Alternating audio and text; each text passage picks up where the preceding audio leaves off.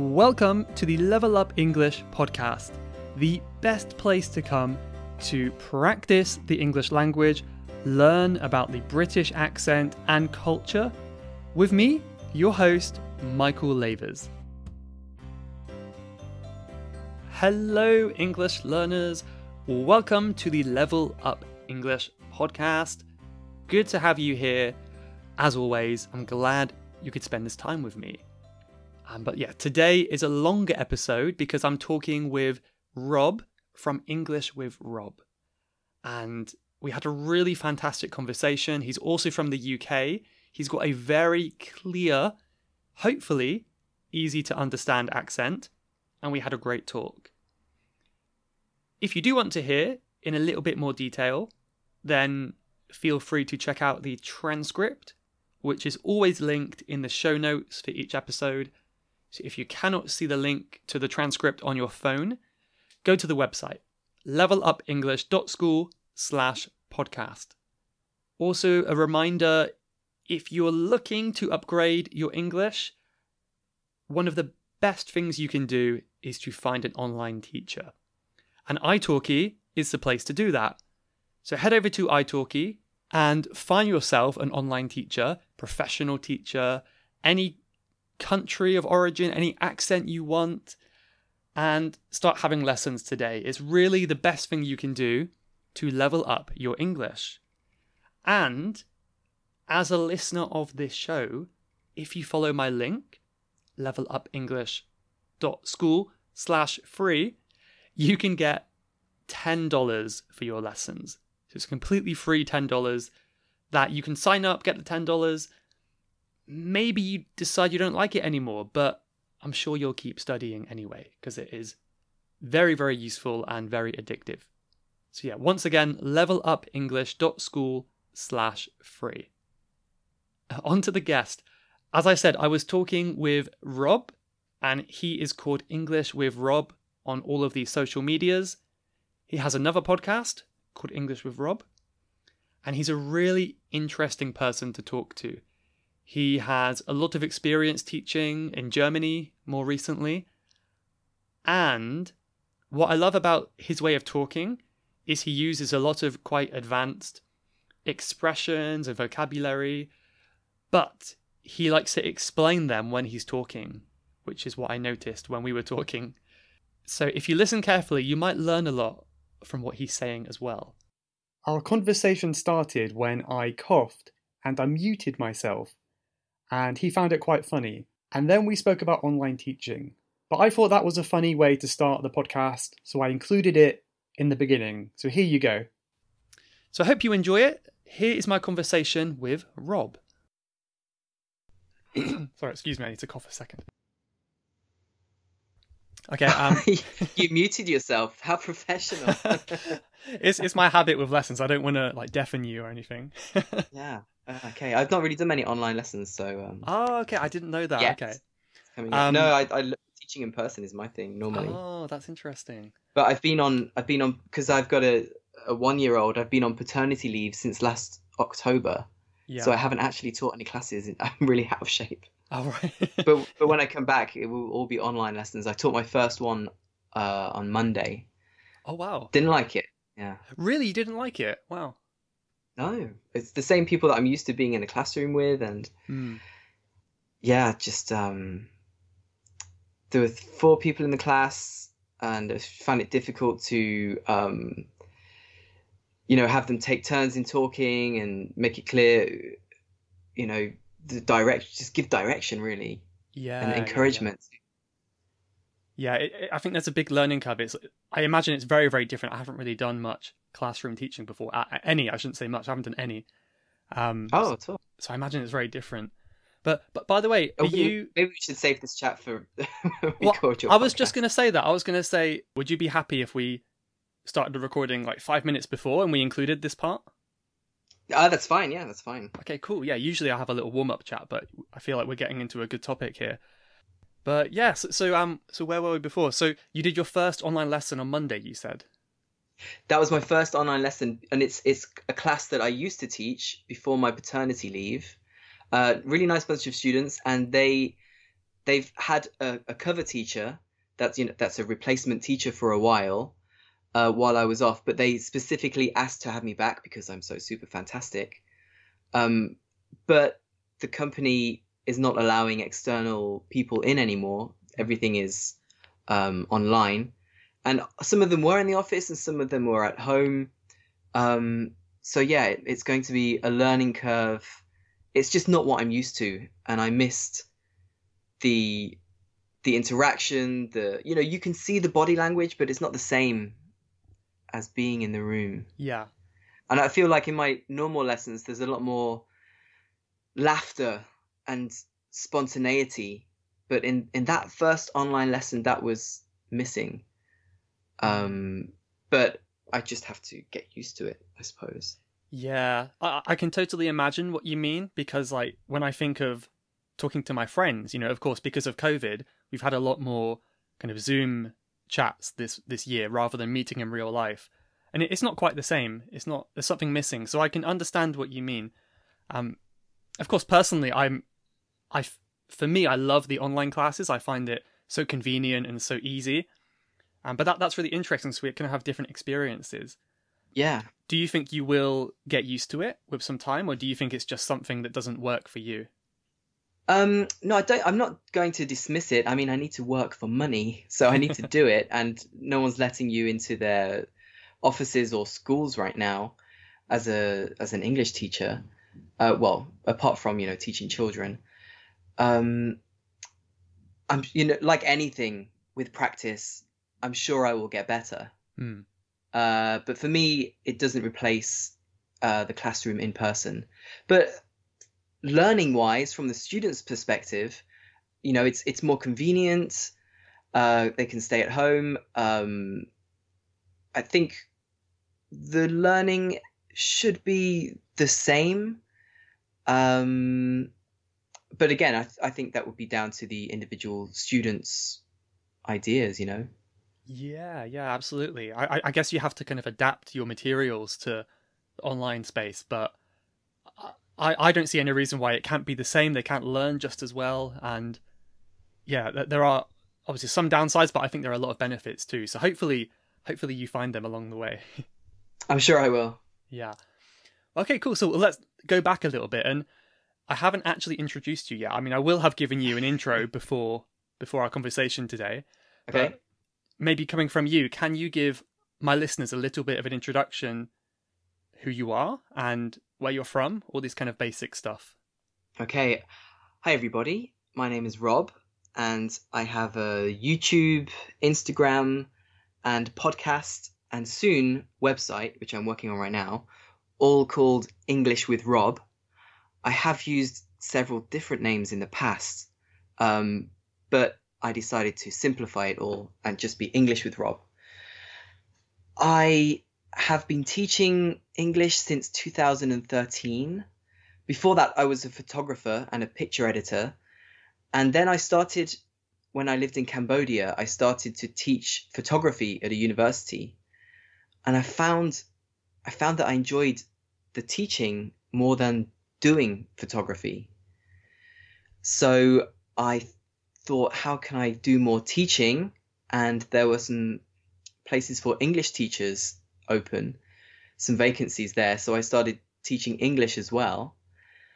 Then I moved to Paris and um, thought about continuing as a photographer, but I'd sort of lost my passion for it. Also, my French wasn't great, and you know, trying to be a photographer in Paris when there are already so many uh, who can speak French and who have connections. I thought it's just not worth even trying. Uh, and I had a new passion for English teaching, so that's when I did my CELTA um, in Paris when I first got there in 2013. And yeah, since then I've just been teaching English.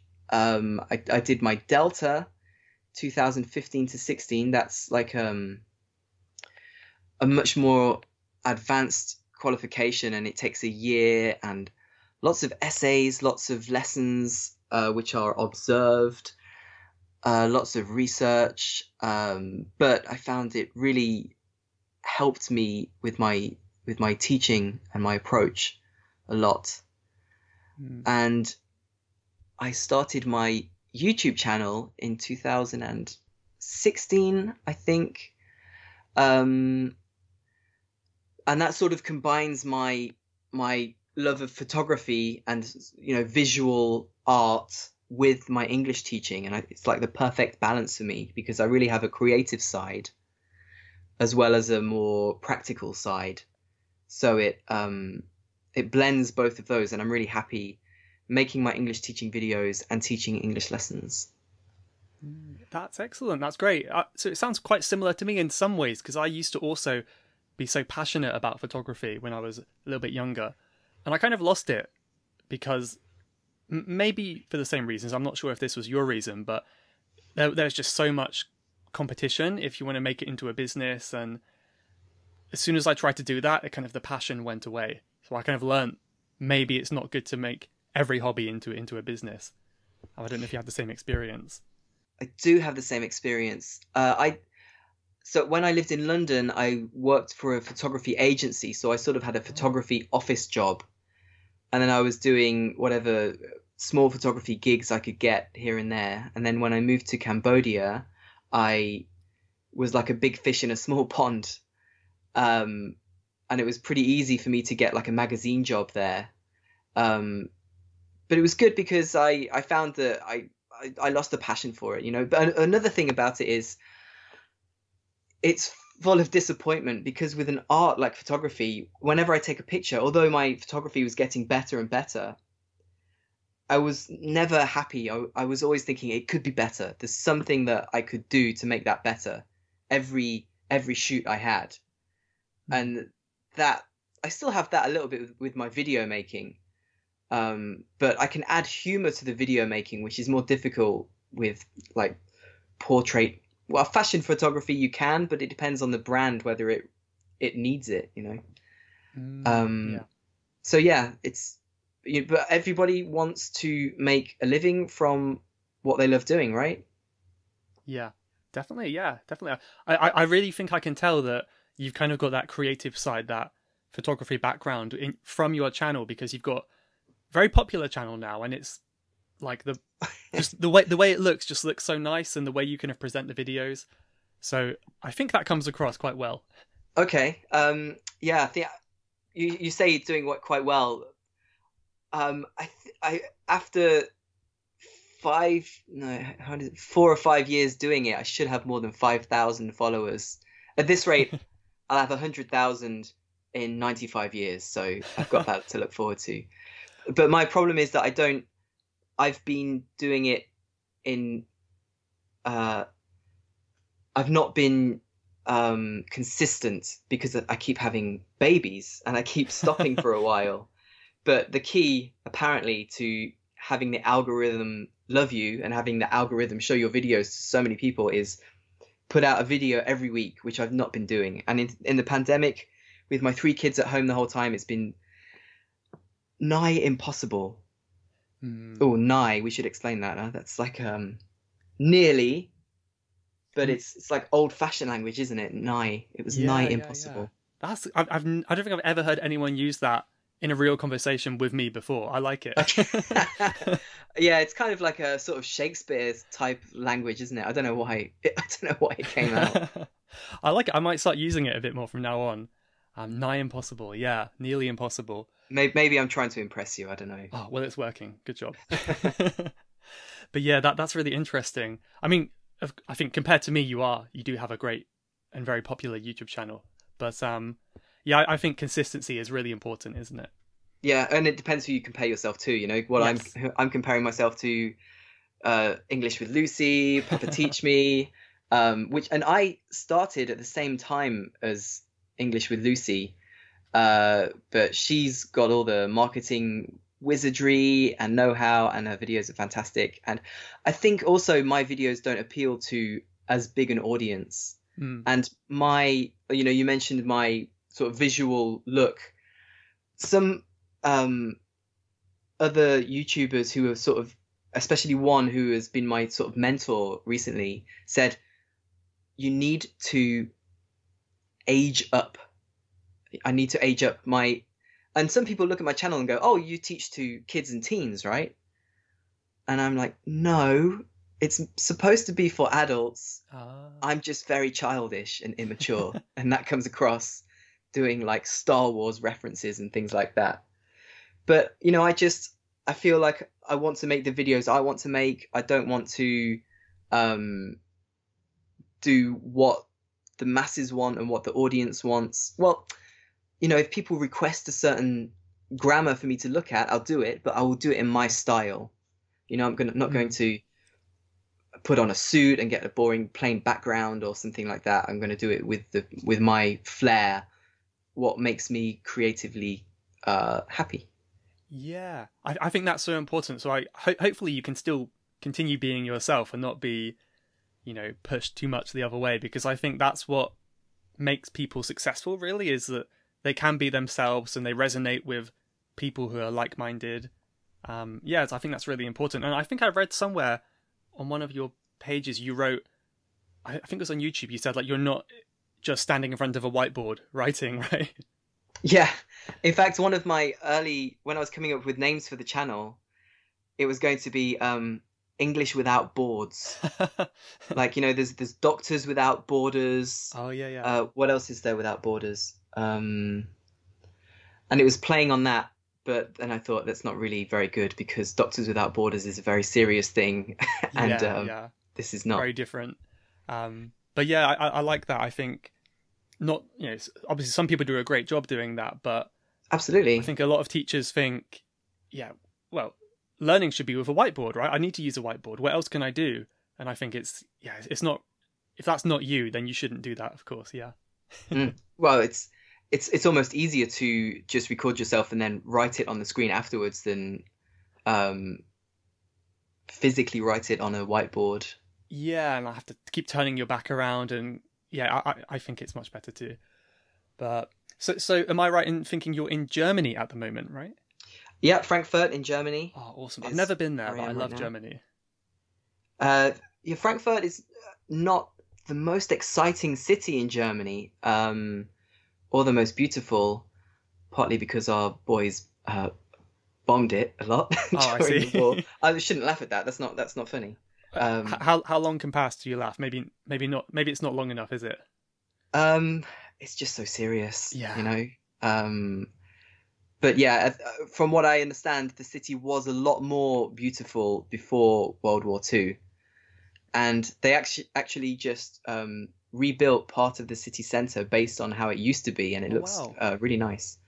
Yeah, but it's more it's like the financial center of um, Germany, and Berlin is more the sort of cultural hip center. Uh, and you know, I like Berlin, but I prefer smaller towns these days, smaller cities.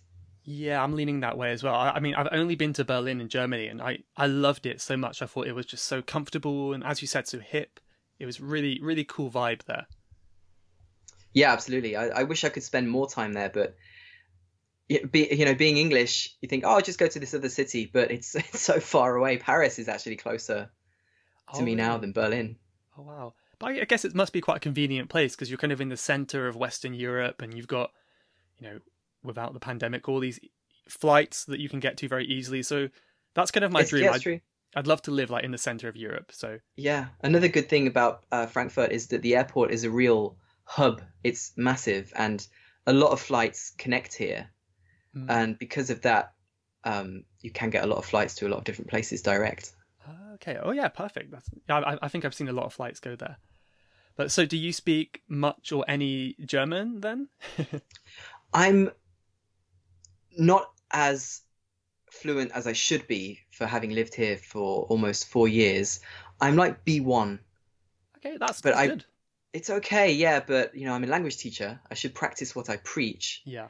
Um, but honestly, I really just don't have the time with the three kids. When they go back to school in September, I am then again going to set aside time every day to get back into studying it, and I'm looking forward to it. But yeah, it's I, I, I, I picked bits up. I had lessons when I first got here, which was a big help. Um, I don't know how much you know about German. What languages do do you speak? Um, I, am learning Japanese and Chinese, but I know Okay. tiny, tiny bit of German, like really basic. Yeah. Uh, I mean, what um sort of uh hit when I hit a brick wall was when, nice nice idiom there. I don't need to explain it. When I hit a brick wall, when I found it difficult and, and sort of was shocked, um, was when we got to the accusative and the dative. Um, Hmm. that's really difficult because um, I'm not sure English learners will be interested in this, but very quickly, you can cut this out if you like what I found difficult is, and French too, you know, words have uh, a masculine or feminine, or in German, neutral, and you have to change your conjugation based on which one it is. Mm. So not only do you have to learn each uh, noun, you have to learn if it's a der, die, or das noun, and then you have to work out if the conversation, the part of the conversation you're having is in accusative or dative, and, and it's complicated. Oh, I, that doesn't mean too much to me, but I, I can imagine. Um, and I, I think that is useful for English learners to hear because I think it's very easy to complain, like, oh, English is so hard. But I always say there's so many aspects of other languages that are very, very difficult. So at least English doesn't have like genders like some languages, and it doesn't have all these other things that could make it harder Yeah. in a alternate universe, maybe. Genders and formal forms yeah. uh, doesn't have. But I have a theory, and it's that so English doesn't have a formal form like many other Latin languages have. Not only Latin language, but um, for that reason, when we are speaking formally, there are so many more words and phrases that we would use to make it clear that we are being formal. Mm. Whereas with a different language like French, Spanish, German, you can just address somebody in the formal form and the job is done. That's a really good point because I'm kind of thinking of Japanese because Japanese is very similar where there's like probably the hardest part for me where there's like five ways to say a single sentence and everyone is kind of different formality for a different kind of type of person depending on the like, Oh, hierarchy. so there's okay, interesting. There's there's not just uh, neutral and formal. There's other levels in between. Ah, there, there seems to be so many. Um, but like as you said, it it's kind of there are a lot of rules, but there are rules, and it might just be simple like adding a one sound at the beginning of a sentence, one at the end, and then it's formal. But kind of English is a bit less specific, isn't it? A bit maybe harder to learn. Um, Like maybe there's a lot yeah. of like nuance and kind of yeah, nuance the ways. thing. Uh, Yeah. yeah, because often when non-native English speakers, especially French and German, in my experience, speak or write emails in English, they can often appear too direct, and it's because they don't have the nuance. You know, they might say something like, "I don't like that." Yeah. Which in English would be very direct. We might say something like, "I'm sorry, but it's not my thing," or something like that. yeah, definitely, definitely, or it's not my cup of tea. Yeah, something like that. Yeah. well, do we really say that? I say Uh, I love it so much. yeah? Okay. maybe maybe it's just me, but I love it. Um, I think I say it more than raining cats and dogs. oh yeah, that that's like the the kind of uh, typical one that everyone teaches, but no one famous says. idioms. Yeah. Yeah, raining cats and dogs, really heavy rain, but yeah, not not actually so common. But so apart, I want to ask, apart from German, do you have any other language knowledge? And if so, has that tied in with your teaching in any way? Has that helped you with your teaching? Uh, well, before I think I mentioned before I taught here in Germany. Before I lived here in Germany, I lived in France, Hmm. um, and my French level got to sort of the same kind of B1. Uh, I can get by in a very simple conversation, but can't talk to you deeply about uh, you know philosophy or anything. Um, has it helped with teaching? Uh, well, yes, because well, actually, teaching helped with the language learning because Hmm. through hearing learners' mistakes, you realize, okay, so this is the way it is said in French. Um, you know, maybe the word order or uh, a common uh, false friend or something like that. Um, this is one way that I, I pick up some of the language. Mm, okay, that's Uh, interesting. So it kind of helps yeah. you in reverse in that way. Yeah. For example, I was teaching children in, in France. I had some ch- children's classes when I first got there. So I learned the uh, the verb tricher, which means to cheat. Yeah. Professeur, il, il, il triche, il triche. He's cheating. so, um, but yeah, not just that, also grammar, especially in, in German as well. I can often students they say the right words, but they say it in the word order that they would use in German, um, and that helps me to then speak German because I know the the word how the word order should be sometimes. Oh, that's interesting. So I, I don't think I asked before. What what are you teaching like German students at the moment? Then is that what you who you usually teach? Um, yeah, well, normally I, before my paternity leave, I was going around to businesses here in Frankfurt and giving people lessons in their offices. Um, Oh, and, you know, people who uh, maybe want some coaching for a specific presentation they need to give or just want to boost their English generally, um, groups and individuals. But I also teach um, kids classes. Hmm. Um, in Germany, I've taught some. Before in Paris, I used to work at the British Council and I taught a lot of kids and adult classes. Uh, but just recently, uh, I've started teaching really young kids lessons, and it's really fun. Like I have two classes. One is uh, two and three year olds, Oh, and one is four and five year olds. And it's me with my ukulele, lots of running around, lots of action, lots of singing, uh, lots of um, little like toys. Like we, for example, we do "Old MacDonald Had a Farm" that song, and I have a bag full of uh, soft toy animals for them to uh, have as we do the song. So it's a very, very different English teaching world.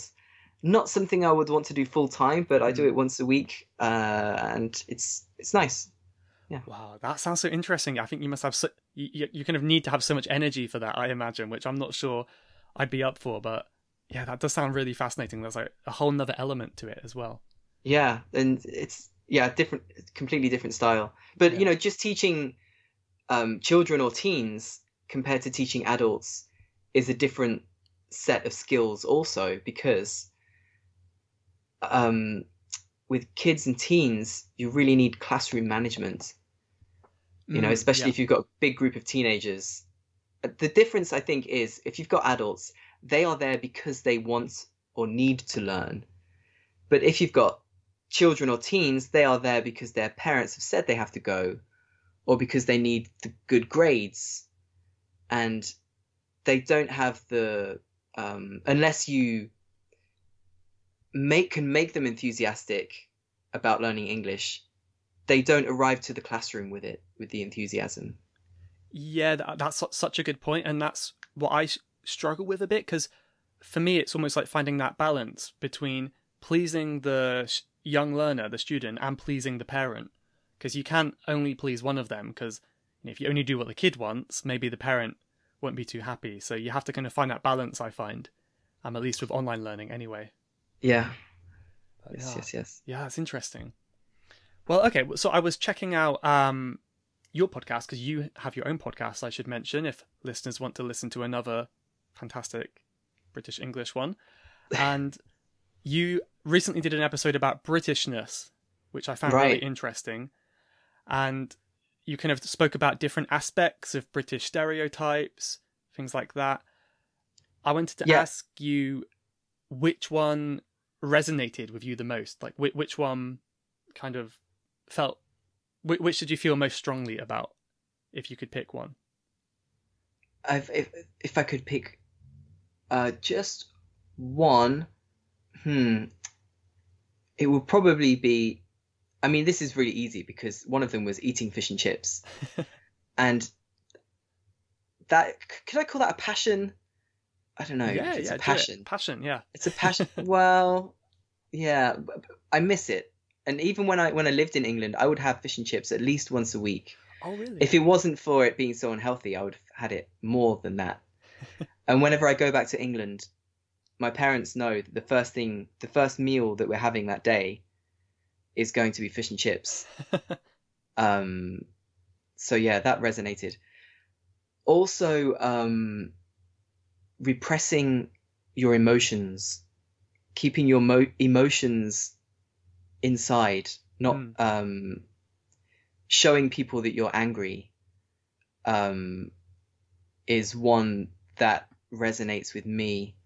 Um, not complaining. For example, if, if like we go to um, like um, here in in Germany, they have a lot of outdoor swimming pools, uh, and parks, obviously. And something which really annoys me is when someone sits down and puts their music on loud. They Oh, have a yeah, portable yeah. speaker. Even if I like the music they're playing, which is rare, um, because it's normally uh, something I don't like, I I will be really angry about it.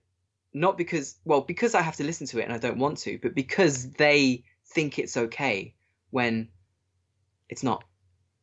Yeah. So Exactly the same for me. Yeah. despite that, I won't go over and say, "Hey, would you mind? You know, it's supposed to be a peaceful atmosphere here. Your music's not really. Um, your music's taking that away." I won't do that. Instead, I'll just sit there angry and maybe give some dirty looks, look over and uh, scowl. That's a nice verb to scowl, to to show someone you're unhappy with your face Mm, mm. um but I won't go over and complain. And similarly, if I if I'm at a restaurant and my food arrives a bit cold, I'll just eat it and not complain. Yeah, that that that's such a perfect one. I, I think that was my favorite because it's such a British thing, and I think it's the same for me. Um, you know, there was there's only a couple times in my life where I have spoken up and kind of pushed out of that British the Britishness. And one time I think, yeah, people were playing music, but it was like midnight, and I was trying to get to sleep, and it was right outside my window, and I just couldn't. You know, I needed my sleep, so I kind of opened the window and said, hey, do you mind keeping it down, please? Like, really politely. And they did, they were very nice. But because that's so rare for me, and probably many British people, my heart was beating out of my chest, and I couldn't sleep for another two hours because I had so much like, adrenaline from that. so I, I imagine that's a common British thing too. Yeah. um, Well, it was in the list, so it must be. Yeah, yeah, definitely. And um, yeah, you mentioned fish and chips as well. So I have a question about that because people often ask me about British food, and of course you have to say fish and chips. Do do you think, like the average British per- British person, do you think, like how, how often do you think they have fish and chips? Because I'm I'm not sure myself. Oh, the average, maybe, uh, like once a month or something. Okay, okay, But I don't know. I th- I think it's hard to make an average. I think there are people Yeah. out there like me who would have it once a week, and then there are people out there who would rarely have it. But the average, I would say, my parents, for example, will have it about once a month. Hmm. okay. Yeah, I, I maybe I would agree. Um, for for me, it's like almost twice a year because I'm never in the kind of situation where I see it or I want to have it. I don't know, but pe- people, I often say to people, it's a very famous British food, but I think people have the idea that we have it, you know, three times a week because everyone kind of asks me about that. But I say "Ah, we don't really have it that often. But maybe I'm wrong. Maybe maybe many people do have it more than I thought. they are. It is very good. Yeah. Um, the other thing about it is that it's you get a lot. Like the portions Mm. uh, are very big, and I normally, if I get one portion, I can't. There's no way I'll finish it. Um, so it's it's good value for money because it's not too expensive, and you get a lot of food. So I, Definitely. I don't know. Yeah, that's Yeah. another thing about it. yeah, you do get you do get a lot. So if you're kind of looking for something to fill you up, um, very cheaply and on the on the street, then it is perfect. Yeah. And it can't be replicated. If you go to a bar Hmm. or a restaurant that has fish and chips on the menu, it won't be that kind of fish and chips. It has to be from a fish and chip shop where they have the specific uh, deep fat fryer, the the type of machine that they make. I, they don't have it in regular um, kitchens because it takes up so much space. I think. Oh, I see. Okay, okay. Yeah, I, I always wondered that there's something so unique about it. yeah. I think I was very lucky because I don't know if you've heard or been there before, but I lived in Plymouth, the city, for a while. I've not Um, been to Plymouth. I'd like to. It's really nice, I think. And I, I think I'm right in saying this. They had like a fish and chip shop there, which won the award for like the best in the country. So I feel like I was very lucky to live next to that one. Yeah, I I'm skeptical about that because I see a lot of fish and chip shops that all have awards from. I, I what I think is that there are so many awards out there that um mm. you know it's not like there's one fish and chip award every year. I think there are lots of different companies running awards, and That's uh, a good point. yeah, I guess you also But- made me think that, of course, no one's tried them all, have they? So how can they say that? It's an ambition. you, you'll be the one to do it, right? Well, yeah. Could I? No, I could. Right now, I'm um because of lockdown, I put on lots of weight, so I'm actually doing the keto diet, Oh, okay, yeah. which is where you have no carbs and no sugar. Wow. So I could have the fish, but not the chips. and that's. I, I would say the chips are the best bit, but I don't. know Yeah, the agree. chips are the best bit, really. Yeah. But okay. Well, I, I want to segue over to a much more abstract question now, and this Ooh. is: How would you describe your teaching philosophy? My teaching philosophy is that it doesn't depend on the teacher. It depends on the learner. Mm. because I, I have students who I've been teaching for years and they haven't really progressed. But it's because they turn up to the lesson, they listen to me, and they go home and they do nothing. Hmm. But I have other students who come to the lesson, they listen to me, you know, we have we have ex of course with the other students too, we have practical exercises, role plays, all kinds of things, and then at home they will go over their notes, they will find other sources of English. Um, they will ask me questions the following week about something they've not understood when they've thought about the lesson from the week before. You know, if you really want to learn, you have to be proactive. And for myself as well, you know, I can't just show up to my German lesson once or twice a week and expect that that's how I'm going to learn German. I have to try to use it as much as I can. I have to go over my notes as much as I can. Uh, I used to, and I should get back into it, having a, a pack of flashcards in my pocket.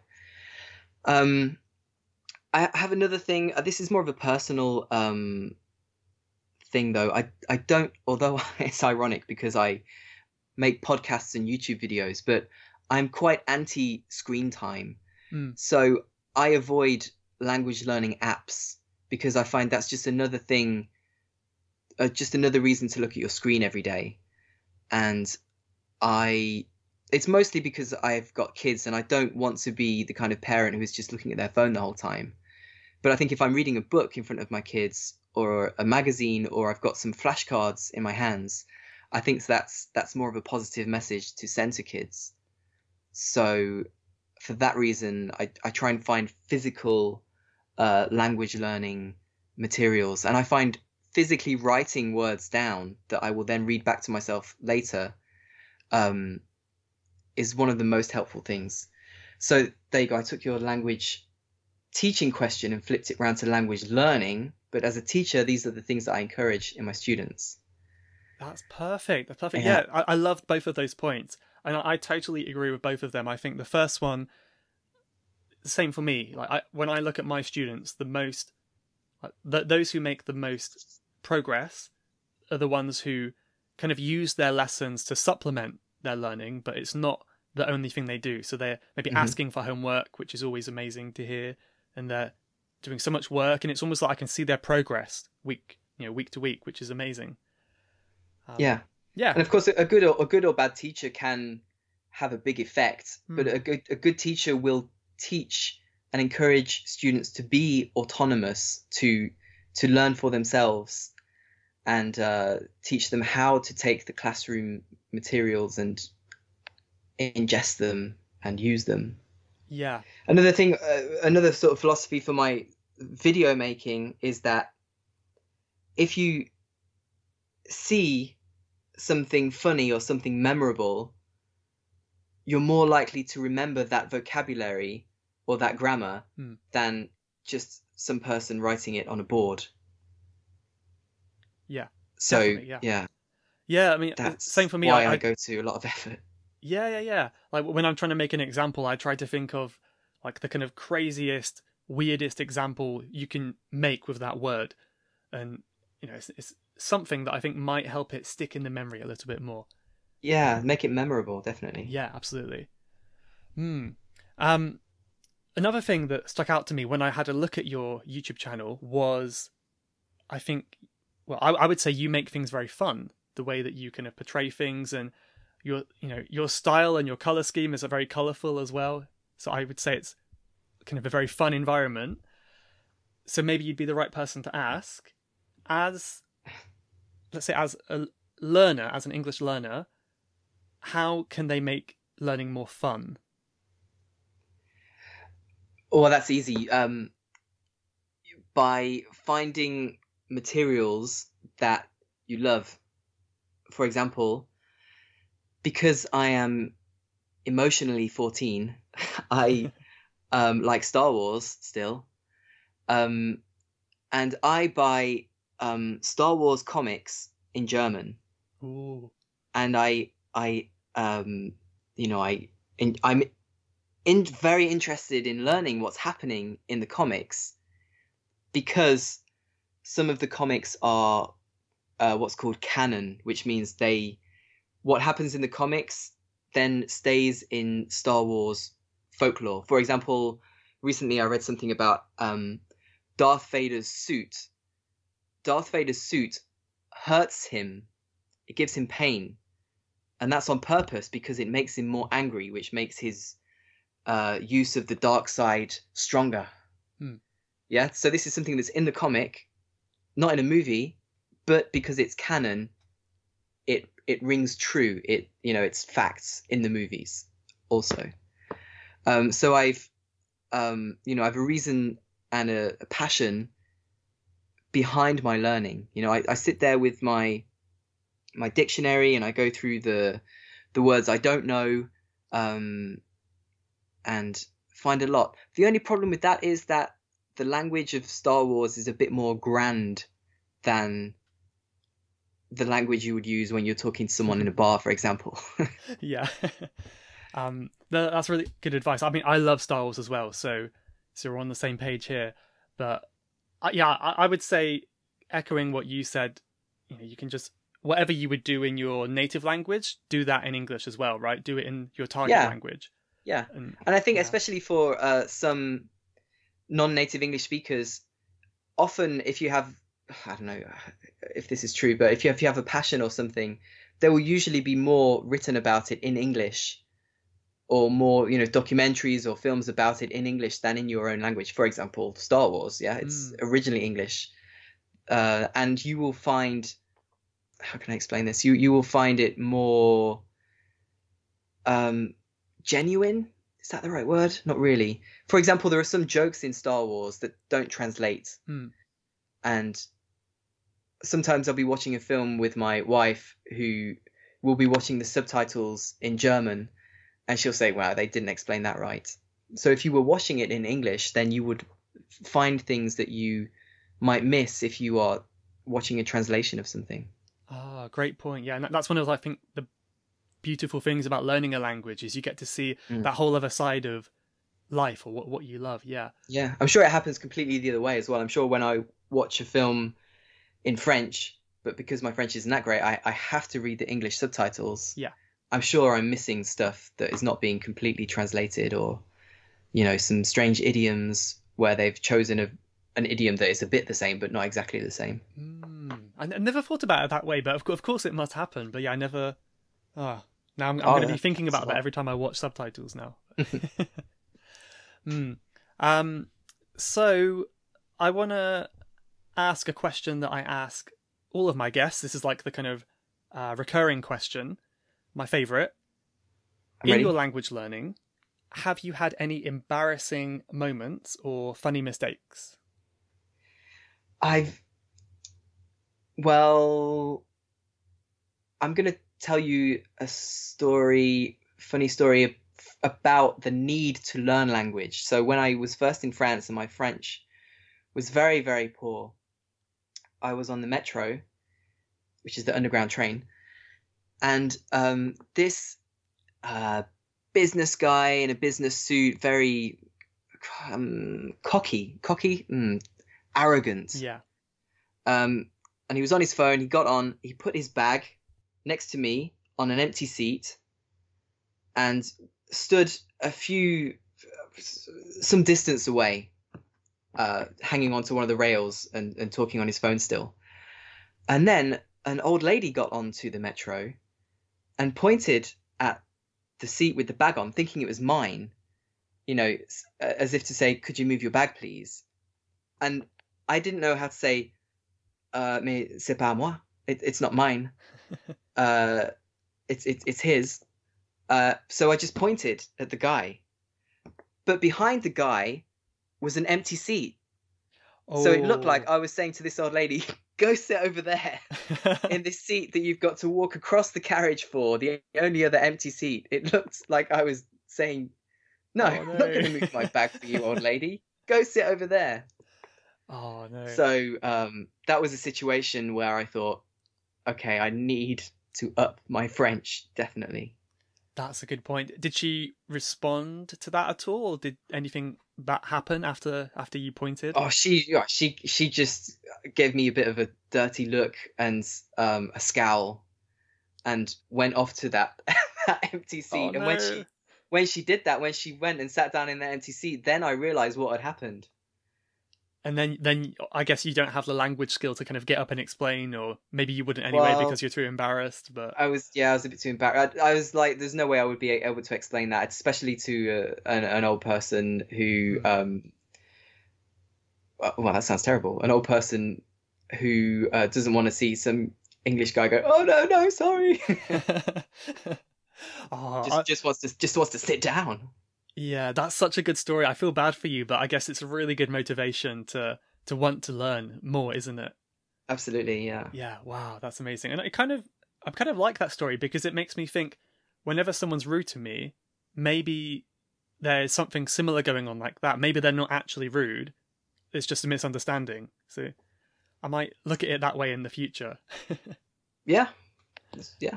Mm. In some situations. Yeah. Okay, good, good one. I like I like it a lot though.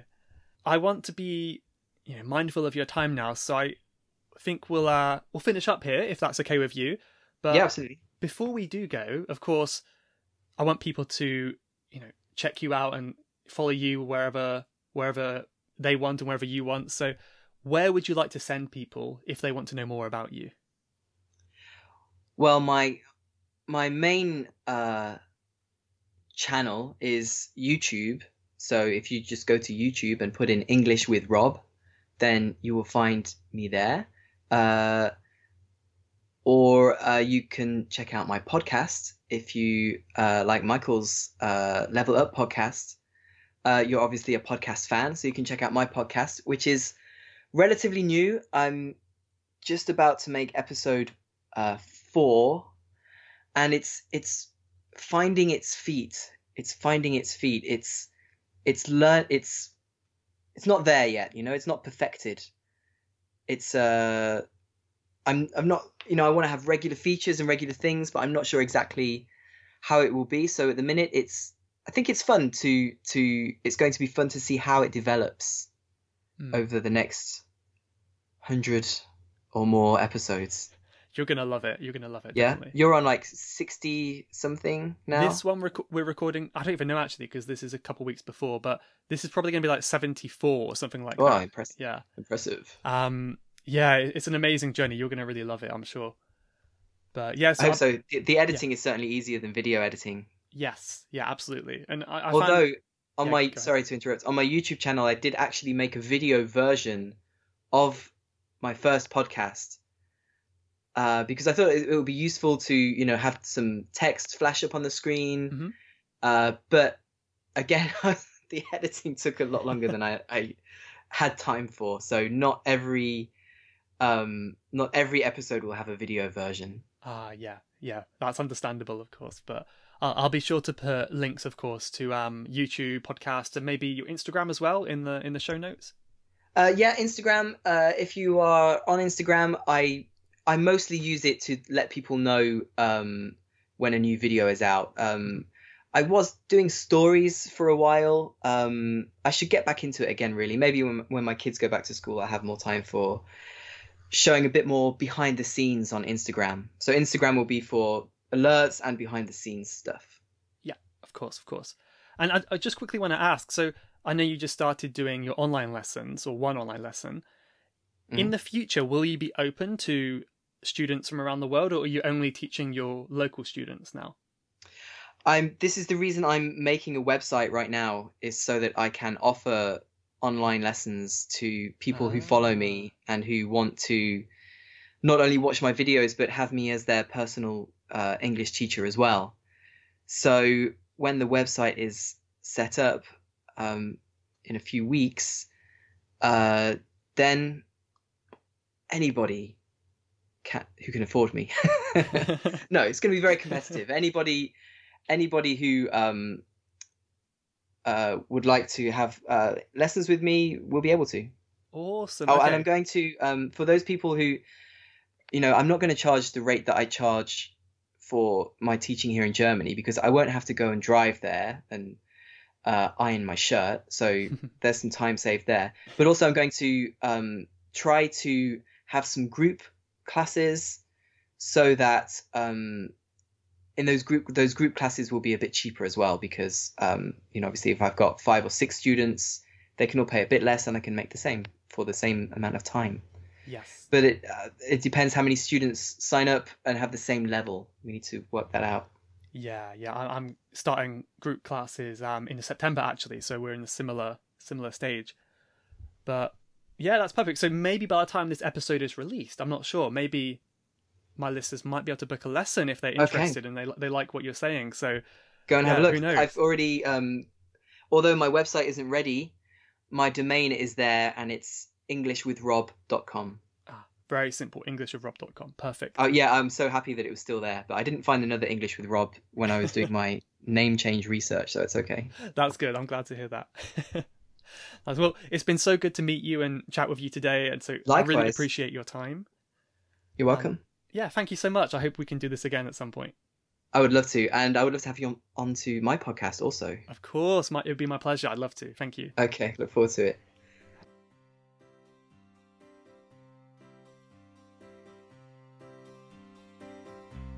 You have been listening to the Level Up English podcast. If you would like to leave a question to be answered on a future episode, then please go to levelupenglish.school forward slash podcast. That's levelupenglish.school slash podcast. And I'll answer your question on a future episode. Thanks for listening.